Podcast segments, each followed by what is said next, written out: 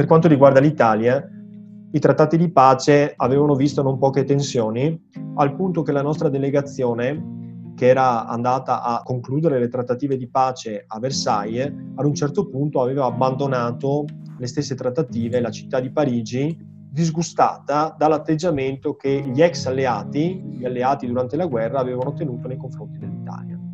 Potete immaginarvi quindi quale fosse invece il sentimento nazionale con cui si seguivano le trattative di pace di un paese che era stato dichiarato sconfitto e al quale ogni giorno che passava venivano attribuite sempre maggiori colpe sullo scoppio complessivo della Prima Guerra Mondiale.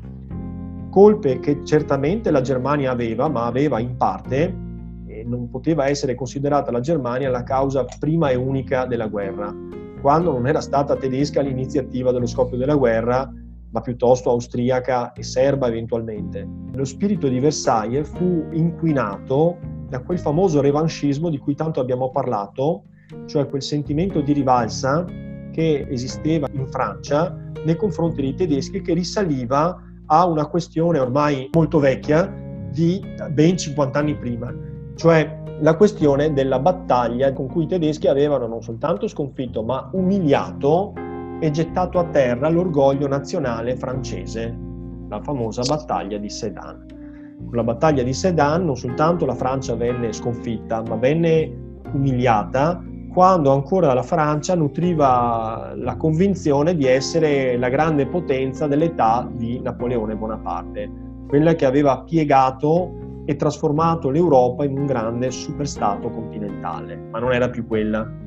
Infatti dal 1870 in poi si può dire che il cuore della, dell'Europa continentale è rappresentato proprio dalla Germania. Quindi partiamo da questo presupposto, che il trattamento al quale fu sottoposta la Germania risentiva fortemente del cattivo animo che la Francia nutriva nei confronti della Germania dai tempi di Sedan. L'idea era che finalmente la Germania era stata sconfitta, bisognava evitare che la Germania tornasse ad occupare il centro, il cuore del continente europeo, bisognava fare in maniera che la Francia potesse tornare a giocare un ruolo chiave di grande potenza nel continente europeo. E quindi la tesi che era stata esposta da Wilson, il presidente americano, i famosi 14 punti di Wilson, che si incentravano sul concetto di autodeterminazione dei popoli, di piena democra- democraticità, di dare all'Europa un assetto che potesse essere duraturo e stabile, e un assetto duraturo e stabile avrebbe potuto esserlo solo a condizione che singole nazionalità europee potessero vedersi riconosciute e ascoltate nelle loro giuste rivendicazioni. Tutto questo rimase un'affermazione di principio, ma non si tradusse poi nella politica dei trattati di pace, che invece prese strade completamente diverse, cioè osservò il principio di nazionalità quando convenne, quando conveniva soprattutto alle due vere potenze vincitrici, cioè l'Inghilterra e la Francia, parlo dell'Europa, e poi anche gli Stati Uniti, l'Italia era vincitrice ma trattata come potenza di secondo ordine, quindi poteva essere accontentata solo fino a un certo punto. E quando invece Parigi o Londra ritenevano che si dovesse andare giù con la mano pesante, eh, le trattative di Versailles diedero ragione a loro. Quindi ecco qua sintetizzato quello che accadde alla Germania, non soltanto l'umiliazione di vedersi attribuita la colpa di tutta la guerra, ma addirittura un mega risarcimento pari a 132 miliardi di marchi oro come riparazione di guerra. Sostanzialmente la Germania aveva la colpa di aver provocato la guerra europea e per questo doveva ripagare, soprattutto la Francia, ma anche altre nazioni, pagando delle enormi riparazioni di guerra. Questa cifra era del tutto irrealistica e lo si era compreso fin dal momento in cui la si era stabilita a Versailles nel 1919. Cioè la Germania, nelle condizioni in cui si trovava, per quanto avesse il suo apparato industriale intatto, perché ripeto, non era stata invasa, non era stata bombardata, non dimenticatevi che non ci sono veri e propri bombardamenti a tappeto. I bombardamenti a tappeto sono quelli che si verificano nella seconda guerra mondiale. Ci sono nel corso della prima guerra mondiale degli aeroplani molto precari, molto leggeri, che ha, fanno delle azioni militari ma che non bombardano a tappeto le città non hanno la struttura, non hanno la, capac- la, portata, non hanno la capacità di farlo. Ricordatevi D'Annunzio che vola su Vienna con quell'aeroplanino leggero che sembra fatto di tela e di metallo. Non c'era la possibilità di sganciare grosse bombe, anche se si potevano essere delle azioni di disturbo con le mitragliatrici, eccetera. Quindi l'apparato produttivo industriale era intatto, ma doveva essere riconvertito e la riconversione dall'economia di guerra all'economia civile comportava enormi problemi. Non dimentichiamoci che tutta l'Europa, anche i paesi vincitori, avevano avuto enormi disordini sociali, problemi di ogni tipo, il problema dei reduci, il problema delle pensioni ai caduti. Abbiamo visto che in Italia si era praticamente sprofondati nell'anarchia. Questo in Germania valeva assai di più perché il paese era in difficoltà, era stato sconfitto e si trovava un fardello di 130 miliardi di marchi oro da pagare con delle scadenze prefissate che la Germania non era in grado sostanzialmente di pagare.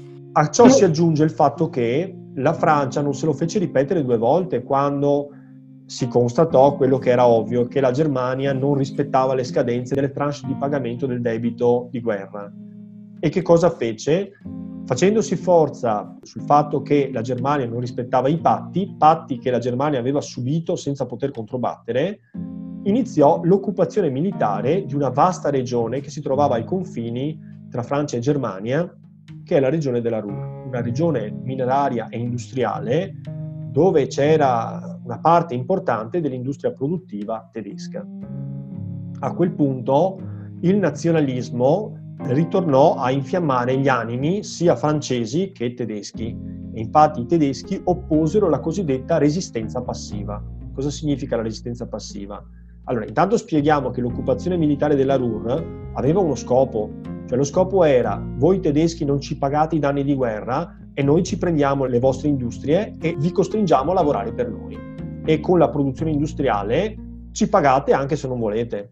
Quindi era un atto deliberato praticamente di guerra nei confronti di un paese che aveva dovuto distruggere la sua marina militare, che aveva dovuto smantellare buona parte del suo esercito, quindi si trovava a non poter controbattere, insomma. Ovviamente la retorica militarista, nazionalista della guerra si faceva fortissima in questa fase, infatti in questa fase che emerge il primo partito nazionalsocialista dei lavoratori, Hitler, i primi colpi di Stato, perché si dice avete voluto andare alle trattative, guardate come ci hanno ridotto, adesso non possiamo più continuare a combattere perché non abbiamo più un esercito e non abbiamo più strumenti per opporre resistenza, quindi l'unica resistenza che possiamo fare è la resistenza passiva cioè noi sabotiamo le nostre stesse fabbriche, non ci presentiamo al lavoro, facciamo in maniera da paralizzare gli impianti produttivi. Tutto bene allora? No, tutto bene. Ovviamente questo dava del filo da torcere ai francesi, ma il risultato fu che la crisi economica nella quale la Germania era precipitata si aggravò drasticamente. Quale fu la strategia di uscita? Beh, non c'era alcuna strategia di uscita. La Germania fece all'epoca una cosa che pesò come un macigno nell'immaginario collettivo e che forse dicono alcuni, io non lo so, registro quello che dicono quelli che se ne intendono più di me, esiste ancora, gli economisti che se ne intendono più di me, esiste ancora come uno spettro nella mentalità comune, collettiva dei tedeschi. Cioè iniziarono a stampare marchi e ne stamparono e ne stamparono e ne stamparono, ne stamparono pacchi, quintali e poi a un certo punto tonnellate. Perché stamparono marchi? Per eh, mettere in tasca alla gente dei soldi e per eh, provare a pagare miliardi di marchi oro che dovevano come ristoro per i danni di guerra. Però il punto è che stampando moneta si genera un fenomeno che credo voi sappiate benissimo, conosciate benissimo, che è l'inflazione. Allora, diciamo che l'Italia negli anni 70-80 è arrivata al picco del 23% dell'inflazione che è qualcosa di catastrofico se paragonato all'inflazione di oggi che non credo arrivi al 2%. E da molti anni sappiamo che un rapporto virtuoso di inflazione è quello del 2, più o meno del 2%. Non va bene un'inflazione a zero, ma non va bene neanche un'inflazione troppo alta. Beh, in realtà quello che sperimentò la Repubblica di Weimar è stato definita l'apocalisse monetaria cioè si arrivò al cambio di un dollaro che valeva 4.200 miliardi di marchi, per cui l'inflazione dei primi anni 20 in Germania era tendente all'infinito. Se cercate in internet delle immagini, vedrete che ci sono immagini molto eloquenti di signore che vanno con la carriola di marchi a comprare il pane, oppure le tariffe di qualunque bene di consumo, per esempio un tedesco che entrasse in pasticceria vedeva lievitare il costo dei beni di consumo, cioè del pasticcino o della tazza di cioccolata, da un'ora all'altra all'interno della stessa giornata. Cioè eh, si stampò moneta in maniera sconsiderata perché non si aveva nessuna strategia di come rilanciare l'economia e di come uscire da questa impasse. E ovviamente questo fu qualcosa di estremamente tragico e traumatizzante per una popolazione, quella tedesca, che era abituata invece a nutrire un forte senso patriottico, un grande orgoglio rispetto alla solidità del proprio paese, che veniva anche in un certo senso rappresentata nella solidità della sua moneta. Quindi chi è amante di questo tipo di parallelismi sottolinea che effettivamente ancora oggi i tedeschi beh, hanno abbandonato il marco con grande dispiacere e ancora oggi lo rimpiangono. Forse anche noi rimpiangiamo la lira, però mi pare di aver già detto qual è stata la mia esperienza di lira, cioè una moneta inconsistente che non veniva utilizzata da nessuno se non all'interno dei confini nazionali, che si svalutava continuamente, per cui inaffidabile. Ma il marco tedesco non era questo, era una moneta molto solida, molto affidabile, molto apprezzata e in effetti l'euro di oggi sembra somigliare più al marco tedesco prima del, della svolta euro che non alla lira italiana prima della svolta euro. Noi oggi ci troviamo a adoperare una moneta che ha una solidità, una stabilità, un prestigio internazionali che sono paragonabili a quelli del marco. Quindi vedere una moneta prestigiosa che rappresentava in fondo un simbolo della nazione come la bandiera o l'inno della nazione, ridotto in queste condizioni, e vedere che era stata la Repubblica in fondo ad aver trascinato la Germania in questo stato, eh, ovviamente fu un grande trauma. E ci sono economisti a cui piacciono queste, queste riflessioni di psicologia della nazione che affermano che ancora oggi i tedeschi hanno un trauma non sufficientemente elaborato, perciò anche di fronte a qualunque sciagura come quella del coronavirus, la loro principale preoccupazione non è quella di risanare o sostenere l'economia per mezzo di iniezioni di liquidità, ma al contrario evitare l'inflazione, quando invece si rischia il crollo del PIL dell'Eurozona e si rischia il blocco delle attività economiche produttive con conseguenze disastrose sull'occupazione, sul, sul, sulla società, eccetera. Mm. Va bene. Io lo lascio a livello di suggestione, ma se leggete i giornali di oggi è pieno di economisti che affermano questo come una verità assoluta e indiscutibile. Sicuramente i tedeschi hanno attribuito, hanno spinto molto per attribuire alla Banca Centrale Europea il compito precipuo di combattere l'inflazione. L'inflazione non si è mai vista nell'Eurozona da quando esiste l'euro, mai vista, ce n'è sempre troppo poca però, secondo loro, ancora oggi la Banca Centrale Europea ha il compito precipuo di combattere l'inflazione. Il punto che mi interessava sottolineare è questo, quanto grave e quanto profondo sia stato il trauma dell'inflazione galoppante, ma galoppante ad un livello da terzo mondo, a livello Argentina quando andò in default, ecco per capirci. Associare la tragedia economica, l'umiliazione politica, con la nascita della Repubblica è drammatico, insomma. È un po' come dire che anche i più generosi sostenitori della Repubblica avrebbero dovuto convenire nel 1923 che questa Repubblica era stata una sciagura, perché aveva portato la Germania a doversi vergognare agli occhi del mondo. Capite? Quindi come si esce da questa situazione? Qual è la strategia che i governi di grande coalizione che sono venuti fuori dalle elezioni del 1919 provano a mettere in campo. Adesso lo vediamo subito dopo questa diapositiva, perché in questa diapositiva invece vi faccio vedere quanto difficile è la situazione in Germania. Vi ricordate nel 18 abbiamo parlato di Rosa Luxemburg e del partito degli Spartachisti, nel 1920, ve l'avevo già più volte anticipato, tra il 20 e il 23 si danno diversi colpi di Stato. Questi colpi di Stato sono colpi di Stato che eh, vedono alla testa personalità autorevoli di grandi generali vittoriosi nella Prima Guerra Mondiale, cioè che hanno combattuto onorevolmente, apprezzati dai loro soldati sui diversi fronti di guerra. Nel 1920 c'è quello di Wolfgang Kapp e nel 1923 c'è quello di Adolf Hitler, il quale poi era sicuramente un grande agitatore, un grande oratore, ma che aveva poi come punto di riferimento ancora una volta un generale, il generale Ludendorff. Il Putsch di Monaco. Hitler chi era? Hitler, lo sappiamo, era un austriaco che aveva avuto delle velleità di pittore, quindi aveva cercato, si era recato a Vienna per provare a fare la carriera dell'artista, poi era stato invece non accettato perché non aveva le qualità e il talento necessari e la sua vita stava prendendo una brutta piega perché sembrava essere un vero e proprio fallito. Poi era scoppiata la prima guerra mondiale e Hitler si era arruolato e aveva servito nell'esercito in maniera onorevole anche ottenendo delle onorificenze. Si distinse Hitler per il fanatismo e il patriottismo con cui servì l'esercito e eh, successivamente eh, in maniera quasi casuale eh, era riparato a Monaco, beh, diciamo, Hitler scoprì le sue doti di grande oratore. E eh, sembra quasi ironico dirlo, però è la verità storica, queste doti di grande oratore si manifestarono in una grande birreria di Monaco, che ancora oggi è visitabile e tutti quanti oggi diventa una specie di oggetto di turismo, una meta del turismo, tutti quanti vanno a farsi la fotografia nella birreria in cui Hitler iniziò la sua carriera di oratore. Prese in mano un partito che era fallimentare e lo, eh, lo rimise in piedi e soprattutto cominciò a ottenere grande seguito.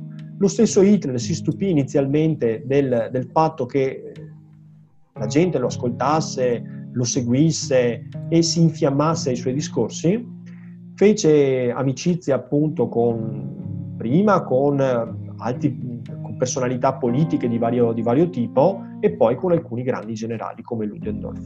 Nel 1923, quando già il suo seguito locale era molto forte, provò il cosiddetto Putsch di Monaco. Il Putsch significa il colpo di Stato, insomma, tentativo di colpo di Stato militare.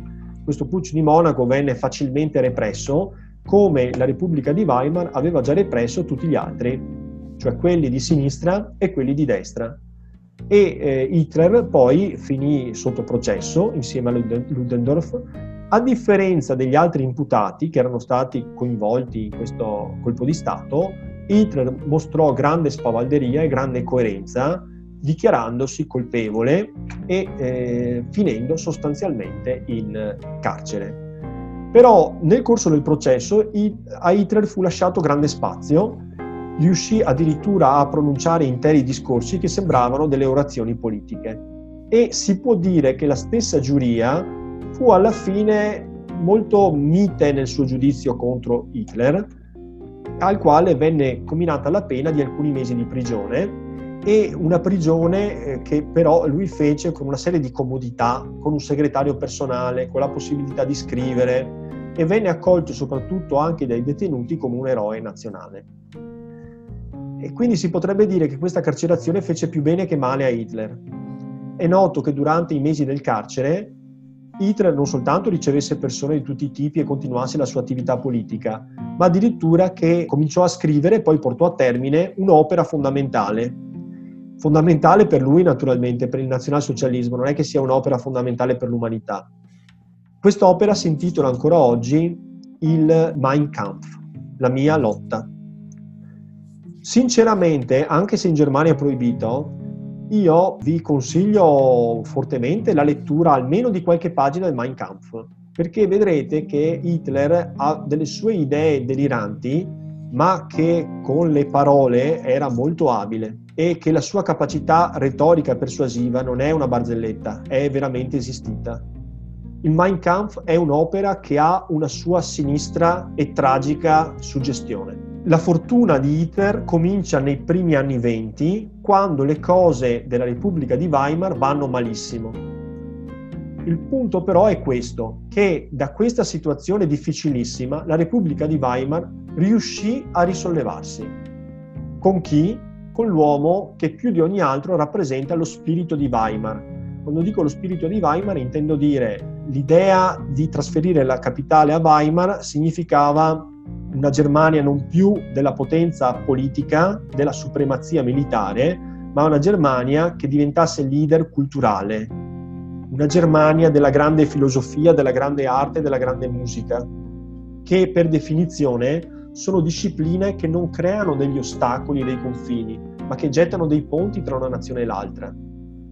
Quindi Gustav Stresemann fu l'uomo che più di ogni altro riuscì in un'impresa apparentemente disperata, cioè quella di superare l'apocalisse monetaria superare l'ostilità di fronte contro fronte, di testa contro testa di Francia e Germania con l'occupazione della Ruhr e di provare a tessere le fila di una conciliazione della Germania con il resto dell'Europa. Da un lato ci fu la politica della distensione internazionale. Stresemann fece di tutto affinché la Germania venisse dimenticata come paese sconfitto dalla guerra e paese responsabile della guerra cercò di chiudere i ponti con quella vecchia Germania, mostrando il volto di una nuova Germania che voleva dialogare, che voleva ragionare, che accettava anche le più draconiane disposizioni contro di lei, purché potesse essere riabilitata e riammessa nei consessi internazionali.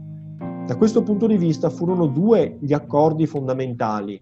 Quello del 1925, il cosiddetto accordi di Locarno in Svizzera, con gli accordi di Locarno, la Germania accettò la perdita definitiva dell'Alsazia e della Lorena, cioè di due territori che perennemente nella storia dei confini tra Francia e Germania erano passati a volte di qua, a volte di là, una volta in Francia, una volta in Germania.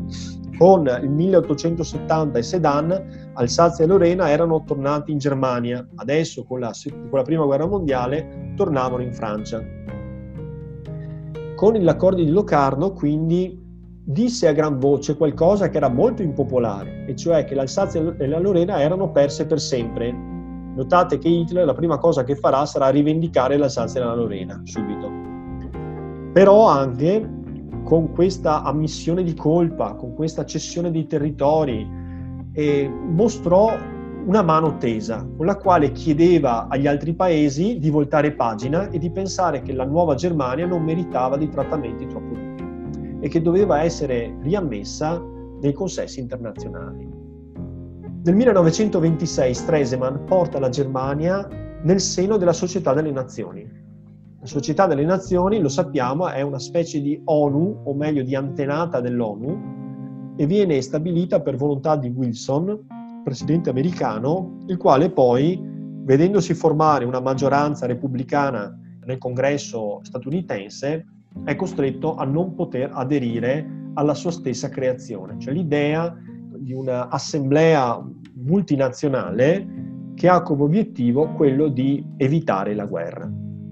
Quindi l'idea che la Germania entri nella società delle nazioni significa che è pienamente riabilitata, che non è più la Germania che ha trascinato l'Europa nella guerra, nel 1928 il patto Briand-Kellogg, che fu firmato a Parigi nel 27 agosto e che coinvolge anche Italia, Giappone, eccetera, la Germania rinuncia alla guerra come strumento di risoluzione dei conflitti. Sembra quindi una Germania completamente nuova, che vuole voltare pagina e che cerca un dialogo e un confronto democratico, sereno, pacifico, rinunciando alle prospettive militariste e colonialiste del passato. Questo sul piano della distensione internazionale. Quindi è chiaro che di fronte a questo la linea dura dell'occupazione della Ruhr comincia a essere ammorbidita. Secondo luogo abbiamo la risoluzione del problema economico. Come fa Stresemann a risolvere il problema economico? Chiedendo aiuto all'esterno.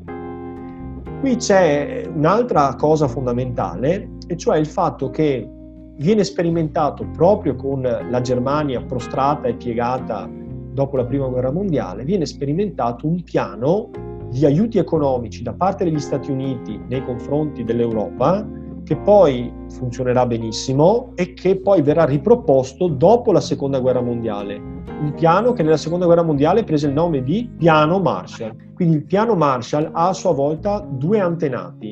Il piano Dawes del 1924, che è il più famoso e il più citato, e il piano Young del 1929. L'interpretazione che mi sembra più sicura è l'interpretazione della crisi del 29 come una crisi di sovrapproduzione, una crisi di sovrapproduzione e lo scoppio di una bolla speculativa che era stata generata proprio dalla eccessiva finanziarizzazione dell'economia, cioè il fatto che poiché economicamente la crescita era continua, il gioco in borsa era molto cresciuto e sulla base delle aspettative di un'eterna crescita le persone si indebitavano per giocare in borsa, per acquistare azioni, convinte che la crescita del valore delle azioni avrebbe ripagato anche gli interessi sul debito contratto.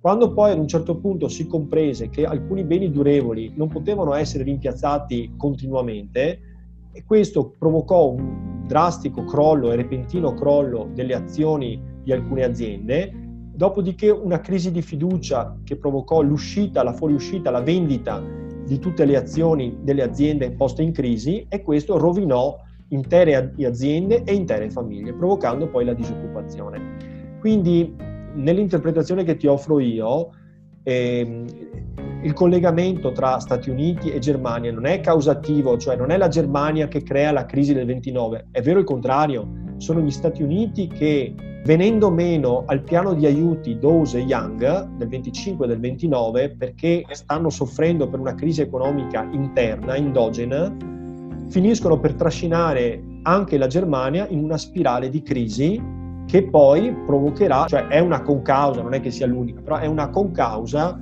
del fallimento della Repubblica di Weimar e dell'inizio dell'era del nazismo.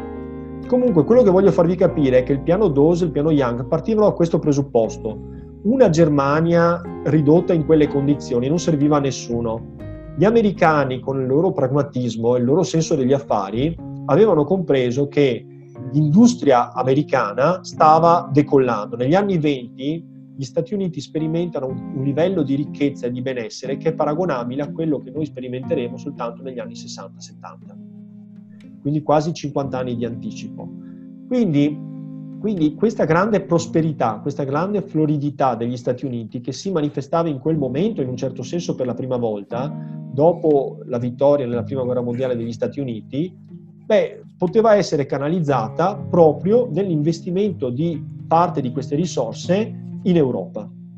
E quindi c'era la possibilità per gli americani di comprare pezzi di industria tedeschi, di investire nell'apparato produttivo tedesco, nel prestare denaro agli industriali tedeschi per poi vederselo restituire con un tasso di interesse elevato. Quindi l'idea era prestare denaro per fare soldi, che è primo, il primo obiettivo sempre degli Stati Uniti. Il secondo obiettivo è prestando denaro alla Germania, la Germania potrà rimettersi in piedi e creare le condizioni per ripagare il debito di guerra che ha contratto e gli interessi sul debito che si sono assunti ottenendo questa, questa linea di finanziamenti.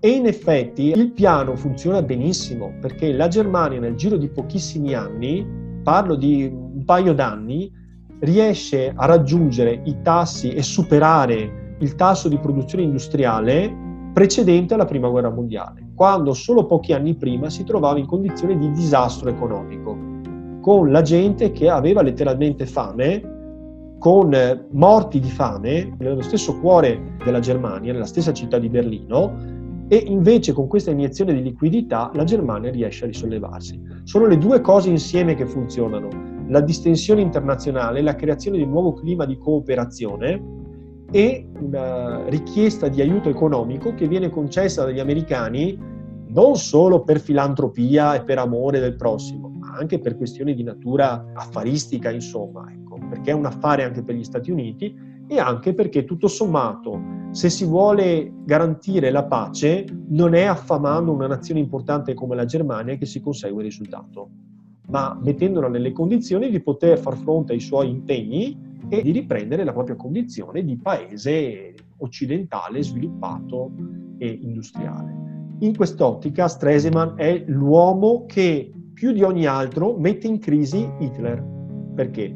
Perché Hitler nel frattempo è uscito dalla galera, il suo libro si è venduto poco e i successi di Stresemann riducono, erodono la possibilità per Hitler di interpretare il malcontento e il desiderio di voltare pagina. Se le cose vanno bene, se la Germania si sta risollevando, come si sta risollevando, tra l'altro ho già avuto modo di dirvi che la Germania di Weimar di questi anni è una Germania che dal punto di vista culturale e artistico non ha paragoni nel mondo, dal punto di vista del design, dell'industria, dell'architettura, della fisica, della scienza, si guarda la Germania come alla punta più avanzata. La cosa interessante poi, scusate se anticipo un po', è che quando a causa della crisi del 29 anche la Germania riprecipiterà nella catastrofe e quindi diciamo il nazismo prenderà il potere per la prima volta in Germania, tutti questi grandi uomini che erano l'orgoglio della Repubblica di Weimar scapperanno in larga misura in America, a rendere ancora più ricca l'America. Einstein abbandonò la Germania per riparare negli Stati Uniti, dove morì, poi rimase tutta la sua vita, e come lui moltissimi altri l'avvento al potere di Hitler finì per chiudere improvvisamente, drasticamente, questo periodo dorato del governo di Stresemann, che fu l'apice il più fulgido del governo della Repubblica di Weimar.